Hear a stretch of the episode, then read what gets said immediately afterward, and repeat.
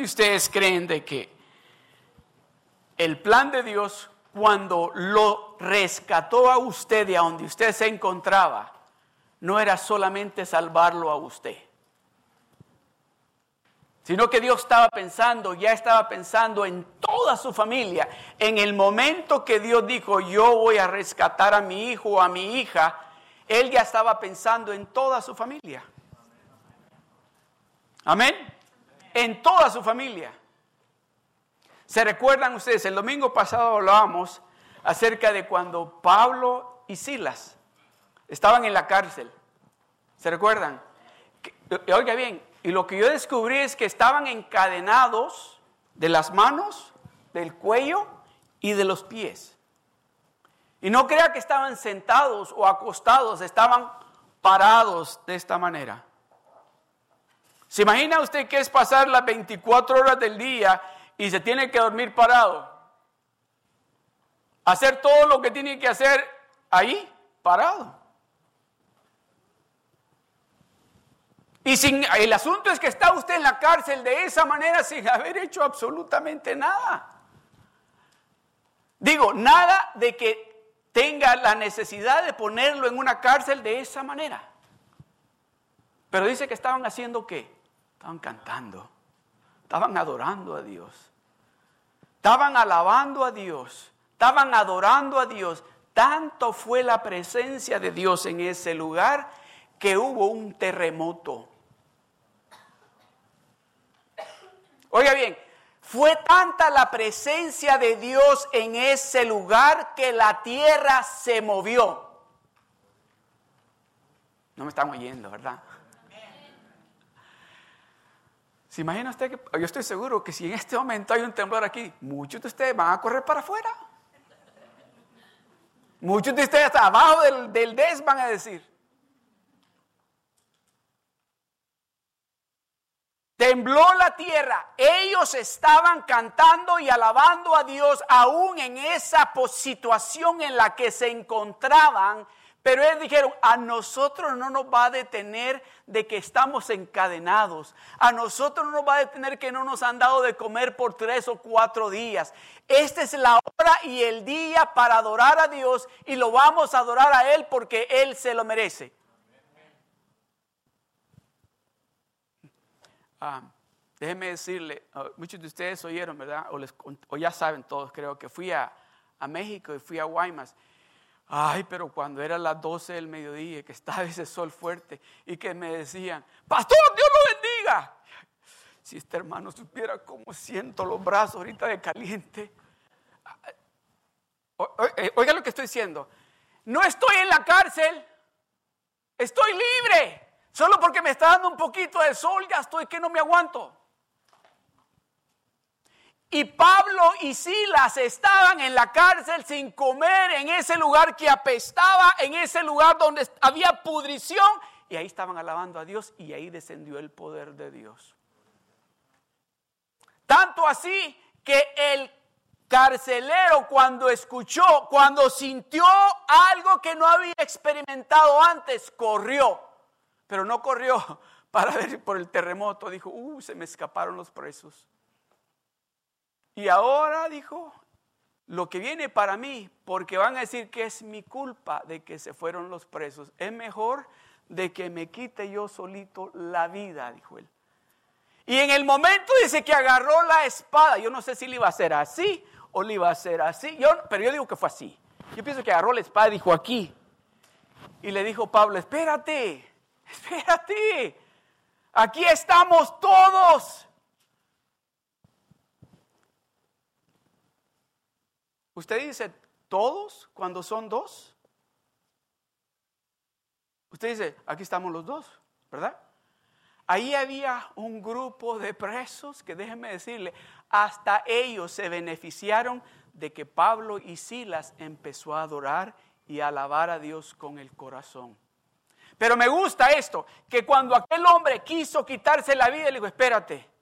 Y dice que el hombre en el instante se dio cuenta de que Dios estaba presente porque se arrodilló temblando, no ante la presencia de Pablo, sino ante la presencia de Dios. No se arrodilló, no se humilló ante la presencia de un hombre, se arrodilló ante la presencia del Dios Todopoderoso. De lo que les quiero hablar en esta tarde. El domingo pasado hablamos de que, que nos aseguremos de que toda nuestra familia reciba la salvación. Este día yo quiero hablarle de lo que usted puede hacer de lo que usted tiene que hacer. Estoy hablando con hijos de Dios, con cristianos, qué es lo que usted tiene que hacer para que su familia le sirva al Señor. Oiga esto, vamos al libro de Hechos, capítulo 16, y vamos a leer el verso 31. Dice, ellos dijeron, el carcelero le dice, ¿qué tengo que hacer? ¿Qué puedo hacer para recibir lo que ustedes tienen? Eso que ustedes tienen en su casa, eso que ustedes, esa paz que ustedes están experimentando, esa tranquilidad, esa armonía, esa unidad en su matrimonio. ¿Qué tengo que hacer para recibir eso? Dice, ellos dijeron, Pablo y Silas, ¿cree en quién? A ver, todos juntos, cree, cree en el Señor Jesucristo y será salvo. Ahí solo estaba el carcelero. Déjeme decirle, Pablo, cuando recibió lo que Dios le dio a él, le dijo, ve y predica el Evangelio a toda criatura. Él dijo, no, no, aquí la salvación no solamente es para ti, es para ti y para tu familia. Cree tú y serás salvo tú y tu casa y tu familia. Serás salvo tú y tu familia. ¿Cuántos de ustedes en realidad pueden, levante la mano, no le dé temor, levante la mano. Si usted sabe que va para el cielo, levante la mano. Si usted sabe que usted en este momento Dios viene, se va para el cielo, abra, levante la mano. ¿Cuántos de ustedes quieren también a su familia con ustedes allá en el cielo? ¿Cuántos de ustedes dicen, yo no quiero que se quede ni uno de mis primos, aún, ah, como decimos nosotros, de esos primos de, tercer, segundo y tercer lugar, no queremos que se quede ninguno. Yo quiero llegar al cielo y poder decir, ah, primo, sí, que así, así me decían, somos primos, me decían. Pero, pues yo soy de, que mi tía, oh, ok, pero no te conocía, pues somos primos, pues ok, somos primos. Así que digan, pero porque tú fuiste obediente, porque tú recibiste la salvación a causa de tu obediencia y a causa de la manera que tú viviste y a la manera que tú creíste en Dios, aquí estoy yo también. ¿Qué es lo que usted puede hacer para que su familia esté caminando con el Señor también? ¿Qué es lo que usted tiene que hacer para que su familia también esté en el cielo con usted? Bueno, lo que hablamos el domingo pasado es que usted asegúrese de que usted es salvo. Es lo, primordial. Usted asegúrese de que si en este momento las puertas del cielo se abren, se va para el cielo. Amén. Punto número dos es, entienda que la salvación de su familia es una prioridad muy alta para usted. ¿Cuántos de ustedes oran por su familia? ¿Cuántos de ustedes derraman lágrimas por su familia? ¿Cuántos de ustedes ayunan por su familia? Y se van delante de la presencia de Dios y están llorando, clamando a Dios por su familia. O le están diciendo, Señor, gracias porque yo me voy para el cielo. Pero, ah, bueno, ellos, es problema de ellos. Si no quieren ir a la iglesia, es problema de ellos. ¿Le está diciendo usted así de esa manera? Le causa dolor a usted, le causa tristeza, se le salen sus lágrimas de saber de que usted se va al cielo y que tiene familias cercanas, hermanos, hermanas, su papá o su mamá o sus abuelos que sabe de que no han reconocido a Cristo como su único verdadero Salvador? Tanto así que se despierta y empieza a clamar a Dios por ellos. Eso es lo que usted tiene que hacer. Es una de las cosas que usted tiene. Por eso, es, que dice que tiene que ser prioridad en su vida. Oh, otra cosa que es muy importante. Porque usted puede estar orando todo lo que tiene que estar orando, puede estar ayunando. Pero ¿cuál es el mejor testimonio que usted le puede dar a su familia cuando está junto con ellos? Especialmente cuando nos conocen como éramos antes. ¿Ha cambiado usted? ¿Es diferente usted? ¿Ya no habla como hablaba antes? ¿Ya su comportamiento es diferente? ¿O sigue actuando como actuaba antes? Alguien me decía ayer, ah, y es que nos están mirando, pastor. Nos están mirando. Tal vez no lo que nos estén mirando así, pero en el momento que cometemos un error dicen, ¿y no que vas a la iglesia? ¿Se da cuenta por qué es importante que nuestra familia sea prioridad? Para que puedan ver en ellos, ellos en nosotros, un cambio genuino, real. Que no somos nada más, como dicen, estamos hablando, sino que estamos viviendo esa vida que nosotros le estamos diciendo a ellos que es la mejor para ellos. Amén. Gloria al Señor. Mire lo que dice en el libro de Apocalipsis capítulo 20, del verso, el verso 10 y el verso 15. Pero primero vamos a leer el verso 10, dice. Y el diablo dice que los engañaba, fue lanzado en el lago de fuego y azufre, donde estaban la bestia y el falso profeta, y serán atormentados día y noche por los siglos de los siglos. Yo no quiero que ninguno de mi familia se vaya ahí. Porque ese lugar fue diseñado y preparado para el diablo y sus ángeles. Yo no quiero que ni uno de mi familia se vaya a ese lugar. So, yo tengo que vivir esa vida santa delante de Dios. Yo tengo que vivir esa vida pura delante de Dios para que mi familia tal vez no escuchen lo que yo les digo, pero cuando ellos miren un cambio genuino en mí, que estoy viviendo algo que no lo estoy hablando, lo estoy viviendo y lo están experimentando con sus propios ojos. Van a tener, no van a tener otra alternativa más que decir, yo tengo que ir a buscar lo que tú tienes. Y el diablo que los engañaba fue lanzado en el lago de fuego y azufre, donde estaban la bestia y el falso profeta y serán atormentados día y noche por los siglos de los siglos. El verso 15. Dice, y el que no se halló inscrito, inscrito en el libro de la vida fue lanzado al lago de fuego. Yo no quiero que ninguno de esta familia, de esta familia que tengo aquí, de esta familia, que cuando abran el libro ese, oh, no, yo quiero que todos están aquí. Todos los de Seal Beach con sus familias están aquí. Todos están aquí.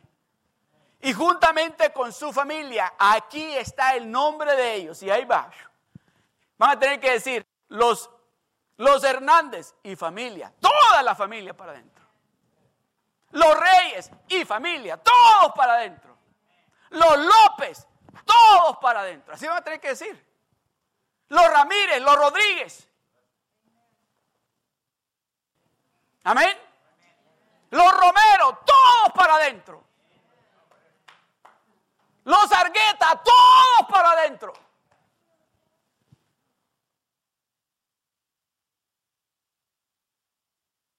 ¿Pero usted quiere eso? ¿Está haciendo usted algo o está haciendo lo que Dios le está diciendo a usted que usted haga? Para que en ese día suceda de esa manera? Amados hermanos, ese día está más cerca de lo que usted se imagina. Ese día está más cerca de lo que usted se imagina. Escuche las noticias, mire a su alrededor cómo está este mundo cada día poniéndose más oscuro. Mire lo que le están enseñando a nuestros niños en la escuela. Mire, removieron la palabra de Dios de la escuela, removieron la oración de la escuela. Amados hermanos, estamos más cerca cada día del regreso de nuestro Salvador y es importante de que nosotros nos aseguremos de que cada una de nuestras familias va a estar allí.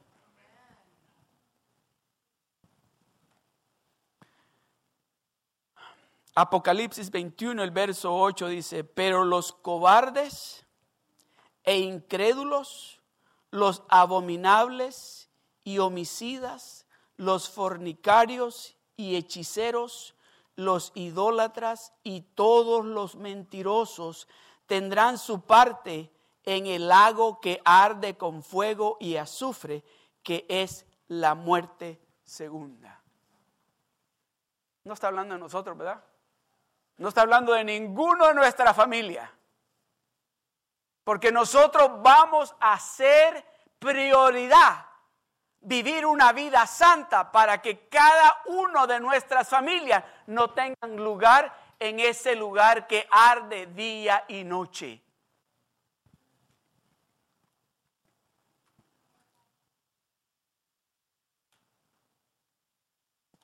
Decide que su familia, usted decida de que su familia le sirva al Señor y vaya al cielo. Usted es el que decide.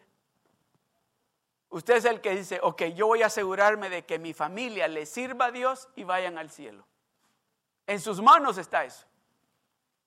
Eh, no está en las manos de ninguna otra persona. Le estoy hablando a usted como hijo de Dios, a usted como hija de Dios. Usted es el que decide de que su familia vaya al cielo. Mire lo que dice en Josué capítulo 24, verso 15. Josué capítulo 24, verso 15 dice, y si mal os parece servir a Jehová, escogeos hoy a quién sirváis. Si a los dioses a quienes sirvieron vuestros padres cuando estuvieron al otro lado del río, o a los dioses de los amorreos en cuya tierra habitáis. Pero yo y mi casa serviremos a Jehová. Repita conmigo, pero yo y mi casa serviremos a Jehová. Una vez más, pero yo y mi casa serviremos a Jehová. Pero yo y mi casa serviremos a Jehová. Pero yo y mi familia serviremos a Jehová. Pero yo y mi familia serviremos a Jehová.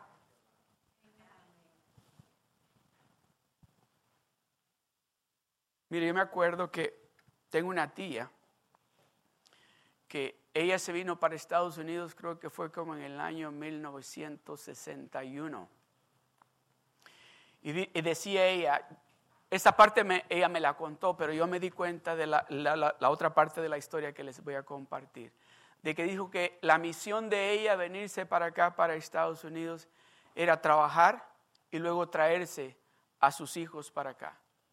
Esa fue la misión. De voy a trabajar, voy a, no voy a malgastar, voy a guardar para poder irme trayendo a cada uno de mis hijos. Ella tenía cuatro hijos, dos hembras y dos varones. Y llegó a Nueva York, creo que fue en el, dijo ella que en el 1961 o 62.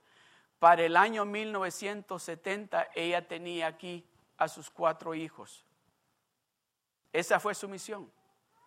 Digo, yo voy a traérmelos para acá, porque aquí los quiero tener conmigo para, para poder que ellos vayan a la escuela aquí y aquí tengan todo lo que tal vez allá en El Salvador no pueden tener. Pero le dicen las personas que la conocieron a ella cuando llegó que en ese tiempo ganaba, ¿sabe cuánto se ganaba? Creo que ganaba como centavos la hora. Pero que cuando le decían, ella se llamaba Berta, que cuando le decían, Berta, ¿quiere trabajar overtime? Ella decía, las horas que usted quiera. Hubo veces, dice, que trabajó 24 horas así. Porque quería tener a sus hijos aquí. Y lo logró. ¿Está dispuesto usted a hacer ese sacrificio espiritualmente hablando? Para que en ese gran día que viene pronto estén toda su familia allá en el cielo con usted y que pueda oír usted de su familia decirle gracias por haber sido obediente.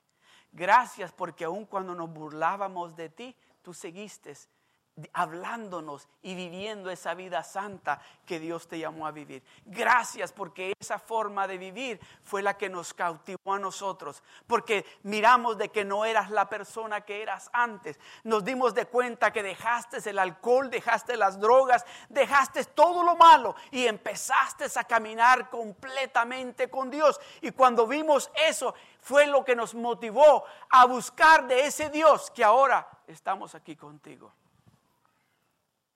Mi, prima, la mayor, siempre me decía, cuando yo llegué aquí a Estados Unidos, me llegué de casi como de 19 años, y me decía, mi plan era de que mi mamá ya no iba a trabajar, porque había trabajado muy fuerte para ahorrar y podernos traer a todos para acá.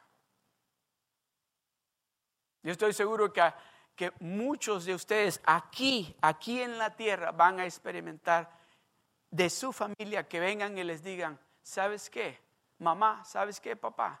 Ese sacrificio que tú hiciste por nosotros, de acercarte a Dios, aún en los momentos bien difíciles que pasaste o que pasamos, decidiste agarrarte de Dios y decirle a Dios, Señor, yo de ti no me voy a soltar, porque yo sé que tú eres la respuesta para mi familia, porque yo sé que tú vas a darme a mí y a mi familia lo que tú tienes para nosotros. Pero yo, Señor, voy a ser el que me voy a agarrar de ti y no me voy a soltar de ti. Tiemble, haya fuego, lo que sea, no me suelto porque yo sé que de mí, fe en ti, Señor, depende de que toda mi familia esté aquí. ¿Sabe que Dios va a llenar este lugar con nuestra familia? Dios va a llenar este lugar con nuestra familia. Dios va a llenar, oiga esto, Dios va a llenar su casa con el amor, con la unidad, con la bendición que Dios tiene preparado para usted en toda su familia. ¿Por qué? Porque usted está tomando esa decisión en este día y le está diciendo a Dios, oh no, no se queda ni siquiera el primo que todavía no conozco. Todos van a estar aquí sirviéndole al Señor, porque Dios quiere bendecirnos. ¿Sabe para qué? ¿Sabe para qué? Dios quiere de que inicie la bendición en nosotros, en, nuestra, en nuestros hijos, en nuestro esposo, en nuestra esposa, para que el resto de nuestra familia se den de cuenta que el Dios que servimos nosotros es real. Es real. Ese Dios que nos dice a usted y a mí, Ah, yo soy tu pastor y conmigo nada te va a faltar. Ese Dios que nos dice a usted y a mí, sabes que si tú permaneces en mí y mi palabra permanece en ti, pide todo lo que tú quieres porque yo lo voy a hacer para ti. Cuando usted, cuando lo empiecen a oír hablar a usted de esa manera, oiga bien esto, oiga bien esto no solamente cuando lo empiecen a oír, oír hablar a usted de esa manera, sino que cuando usted hable y lo que usted hable empiece a suceder, ¿qué van a decir? Oh, el Dios tuyo verdaderamente que es real. Yo quiero de ese Dios que tú tienes. ¿Me hablas de Él? ¿Me llevas a la iglesia? ¿Me invitas a la iglesia? ¿Se da cuenta cuál es el plan de Dios? El plan de Dios es bendecirlo a usted, rescatarlo a usted, ayudarlo a usted para que el resto de su familia puedan darse de cuenta que el Dios que usted sirve es real y está presente aquí en este momento. Aleluya. Mira lo que dice el, mismo verso, pero en la, nueva, en la nueva traducción viviente. No sé si lo tienen. No creo que lo tengan. Pero déjenme leerlo como dice en la nueva traducción viviente. Josué 24, el verso 15 dice, pero si te niegas a servir al Señor, pero si te niegas a servir al Señor, elige hoy mismo a quién servirás. ¿Acaso optarás por los dioses que tus antepasados sirvieron del otro lado del Éufrates? ¿O preferirás a los dioses de los amorreos en cuya tierra ahora vives? Pero en cuanto a mí y a mi familia, nosotros serviremos al Señor. Pero en cuanto a mí y a mi familia, dice Josué, nosotros serviremos al Señor. No dijo, bueno, pero en cuanto a mí, yo voy a servir al Señor. No dice, no, no, pero en cuanto a mí y a mi familia, nosotros serviremos al Señor.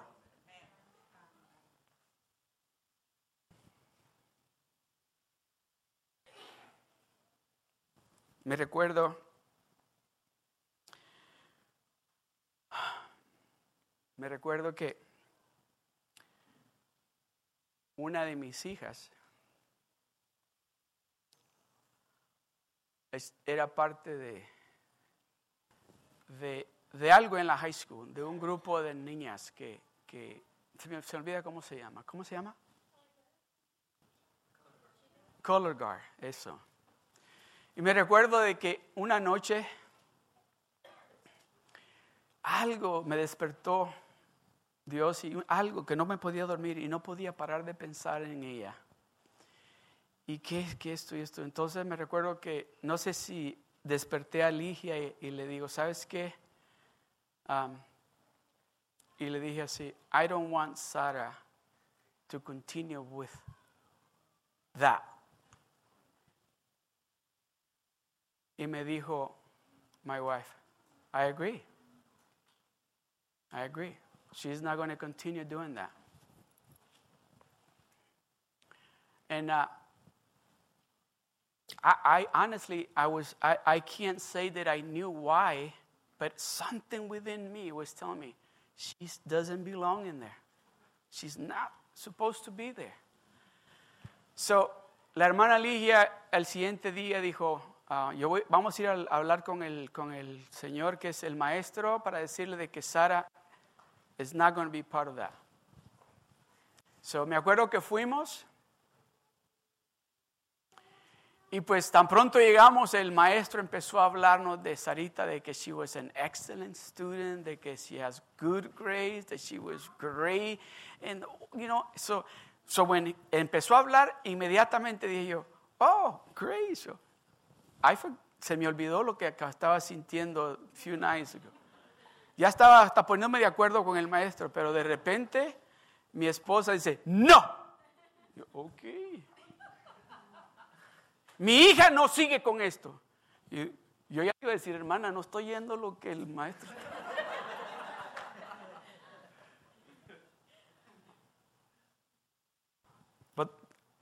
la razón por la cual les digo esto es que cuando nosotros decimos, yo voy a servirle al Señor, o cuando nosotros como padres, como hijos, como abuelos, decimos, yo voy a servirle al Señor, es con toda nuestra familia. No le vamos a dejar ni uno al diablo.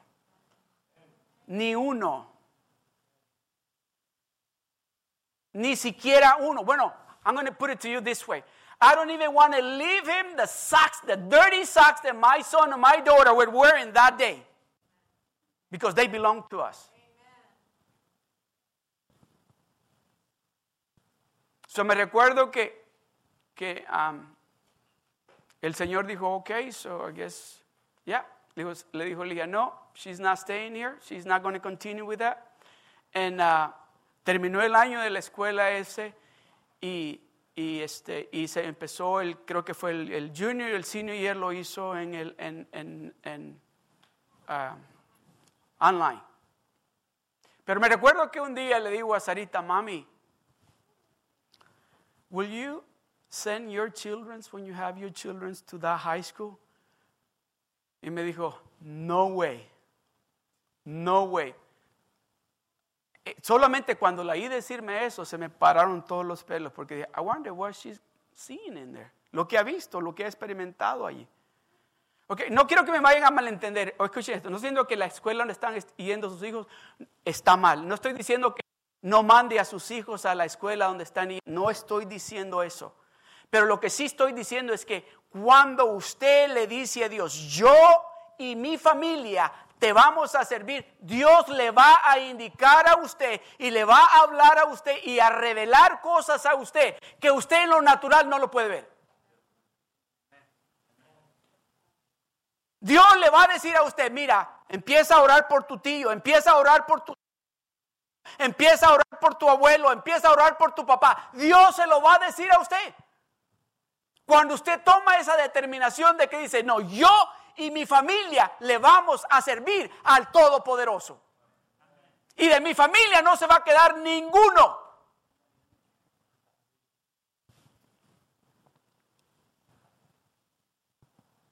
Pero sí, pero si te, pero si te niegas a servir al Señor, elige hoy mismo a quién servirás. Hoy mismo, dice, le dice Josué, elige hoy mismo a quién vas a servir. ¿Acaso optarás por los dioses que tus antepasados sirvieron del otro lado del Éufrates? ¿O preferirás a los dioses de los amorreos en cuya tierra ahora vives? Pero en cuanto a mí y a mi familia, nosotros serviremos al Señor. Pero en cuanto a mí, nosotros serviremos al Señor, mi familia y yo. Repita conmigo. Mi familia y yo vamos a servir al Señor. Mi familia y yo vamos a servir al Señor. Segunda de Corintios capítulo 5, verso 18 dice así. Y todo esto es un regalo de Dios. Y todo esto es un regalo de Dios, quien nos trajo de vuelta a sí mismo por medio de Cristo. Y Dios nos ha dado la tarea de reconciliar a la gente. Aleluya. Ok. Y todo esto proviene de Dios quien nos reconcilió consigo mismo por Cristo y nos dio el ministerio de la reconciliación. La, no sé qué versión me pusieron acá, pero la versión que tengo acá me gusta porque dice, todo esto es un regalo de Dios quien nos trajo de vuelta, nos regresó a nosotros, a usted y a mí para que ahora nosotros seamos ese instrumento que va a reconciliar a cada uno de nuestra familia con Él. ¿Quieren eso ustedes? ¿Quieren eso ustedes? ¿Están dispuestos entonces? Con esto voy a concluir. Dice, empieza por instruirlos cuando aún son jóvenes y nunca pares. Empieza por instruir a tus hijos cuando aún son jóvenes y nunca pares de hacerlo.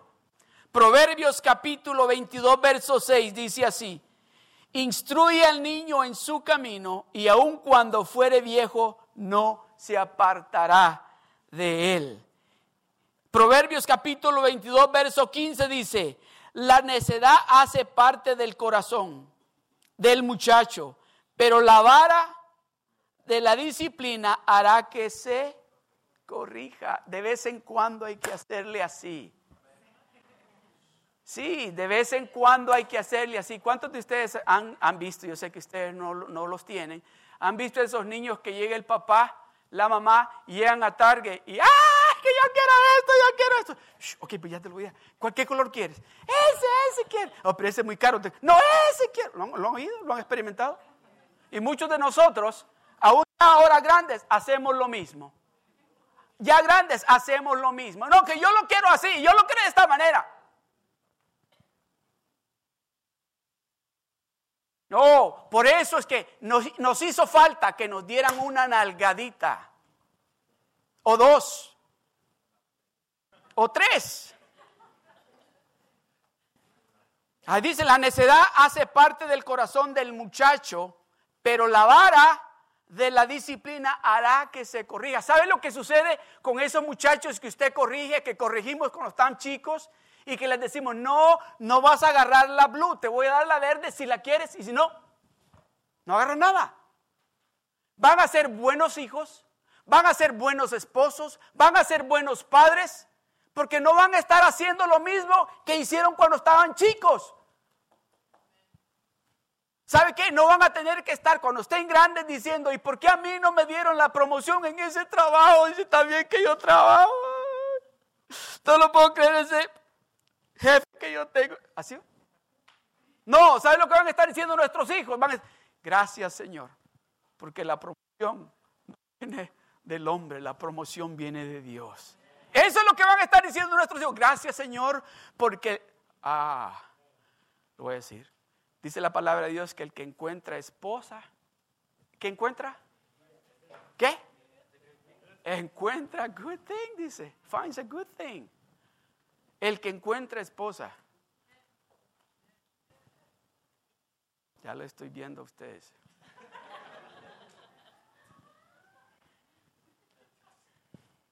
¿Sí está entendiendo?